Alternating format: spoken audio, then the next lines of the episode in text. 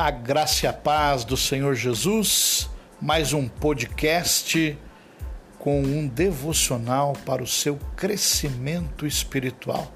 Não esqueça, eu sou o pastor Carlos Jones e esse é o seu podcast Vida do Pastor. Vamos lá?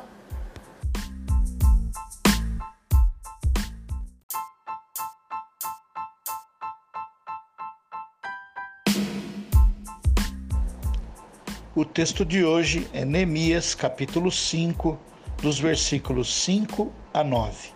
Leiamos. Apesar de sermos do mesmo sangue dos nossos compatriotas e dos nossos filhos serem tão bons quanto os deles, ainda assim temos que sujeitar os nossos filhos e as nossas filhas à escravidão e de fato, algumas de nossas filhas já foram entregues como escravas e não podemos fazer nada, pois as nossas terras e as nossas vinhas pertencem a outros.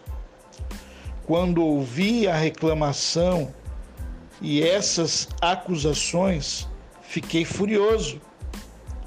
Fiz uma avaliação de tudo e então repreendi os nobres e os oficiais, dizendo-lhes: Vocês estão cobrando juros dos nossos compatriotas? Por isso convoquei uma grande reunião contra eles e disse: Na medida do possível, nós compramos de volta nossos irmãos judeus, que haviam sido vendidos aos outros povos Agora vocês estão até vendendo os seus irmãos, e assim terão que ser vendidos a nós de novo. Eles ficaram em silêncio, pois ficaram sem resposta. Por isso prossegui. O que vocês estão fazendo não está certo. Vocês devem andar no temor do Senhor para evitar a zombaria dos outros povos, os nossos inimigos. O texto que nós acabamos de ler faz parte de um contexto onde há uma crise instaurada. Neemias, após aquela oração que faz e de copeiro do rei passa a ser agora um representante dele na região de Judá, Neemias passa de copeiro do rei a um estadista, na verdade, porque a oração ela não visa mudar Deus, mas visa sim mudar a nossa mente, alinhando-a com a vontade de Deus. E é isso que aconteceu com Neemias. Ele orou por um problema do povo, por um problema sério que estava acontecendo na sua nação, ele clamou ao Senhor e depois de algum tempo expôs isso ao rei.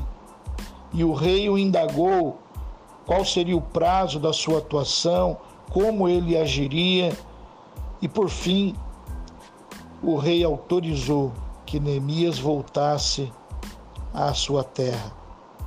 E é interessante nós percebermos nesse texto que a crise realmente era muito grande. Os judeus que tinham um certo cargo de proeminência, que eram os nobres, os oficiais da nação, estavam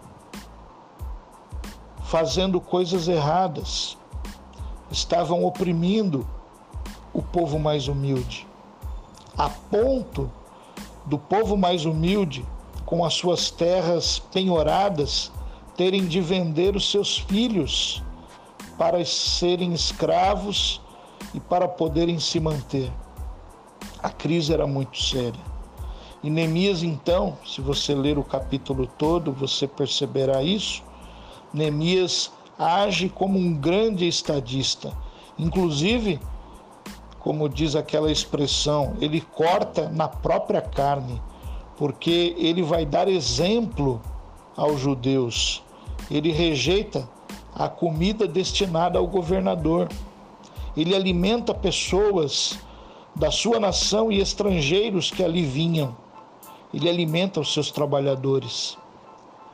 Ele come junto com eles e não só isso, trabalha junto com eles. E por isso ele tinha autoridade para inquirir os nobres sobre essa atitude errônea que eles estavam tendo. Tanto é que nós vimos aí no texto, eles não têm resposta. E eles então concordam com Neemias, retiram os juros, devolvem aquilo que foi cobrado a mais, e a nação começa dali para frente a ter uma nova história. E Neemias tem toda a sua obra validada pelo Senhor. Mas eu quero destacar hoje três qualidades desse homem que foi usado por Deus, que fez uma oração e a oração foi atendida pelo Senhor, mas a oração não mudou o coração de Deus, porque Deus tinha o propósito de abençoar o povo. A oração mudou Anemias, alinhando com a vontade desse Deus maravilhoso. Então, as três características são: primeiro, precisamos, como Neemias, sermos fiéis a Deus, porque Deus usa pessoas que creem na Sua palavra e que estão dispostos a aplicá-las fielmente em suas vidas e em todos os lugares. Deus quer usar aqueles que têm compromisso com Ele, aqueles que no seu coração desejam, acima de todas as coisas, viver os preceitos de Deus. É óbvio que haverão momentos de lutas, de tensões, de fracassos, mas a disposição do nosso coração deve ser voltada para a fidelidade ao Senhor. Em segundo lugar, ou a segunda característica que precisamos ter, assim como Neemias, é sermos ensináveis. Deus usa pessoas que tenham disposição de aprender diretamente dele e com ele. É interessante, irmãos, que essa característica é revelada também quando o profeta Jeremias é levado à casa do oleiro. E ali na casa do oleiro, Deus lhe dá uma visão. Deus quebra o barro, ou melhor, o oleiro quebra o barro, mas é como se o próprio Deus o fizera, e ali o oleiro, na sua roda, faz novamente o vaso. Isso nos ensina que nós precisamos ser ensináveis, estarmos nas mãos desse Deus e permitirmos que Ele retire de nós as impurezas e nós só seremos limpos, como disse o próprio Jesus, pela palavra. Precisamos aprender dele, porque ele é manso de coração, ele é simples e nós precisamos estar dispostos a receber a instrução que vem do Senhor.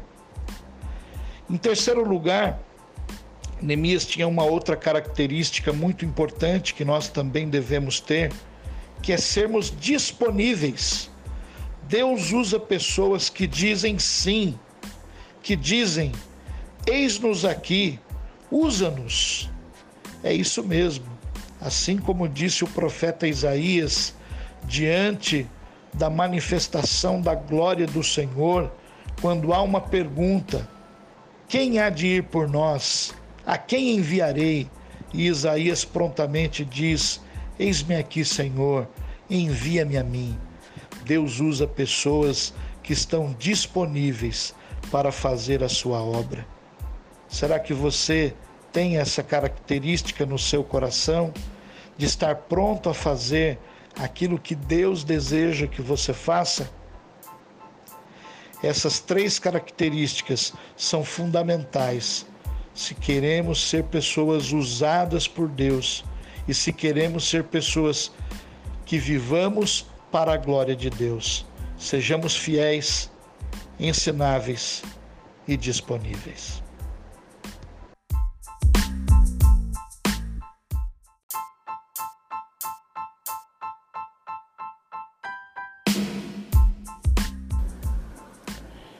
Isso aí, pessoal. Que nós possamos realmente ser fiéis, ensináveis e disponíveis.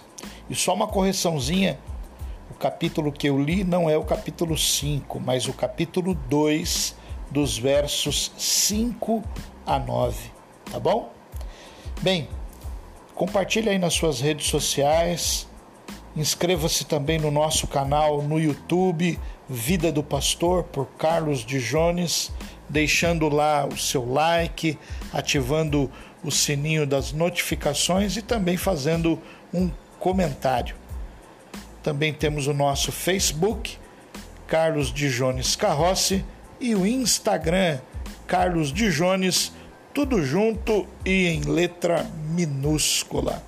Que Deus te abençoe até o próximo podcast com mais um devocional e um forte abraço!